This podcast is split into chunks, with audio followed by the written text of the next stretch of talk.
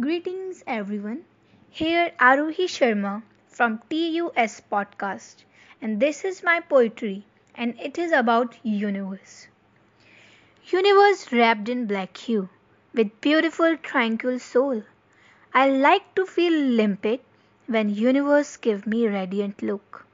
The tinted me starts tinkling. No predicament is there cause I am being asylum by universe.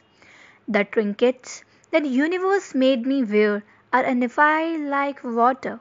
The genial me get attracted by amiable universe. Universe seems bulge and profound like Pacific. It not gently patted me to open my crinkly hairs. I walked and stayed to the threshold of universe and it feels like heaven and I got to know that I was in a great dream but it seemed real in that time. Thank you. Thank you so much.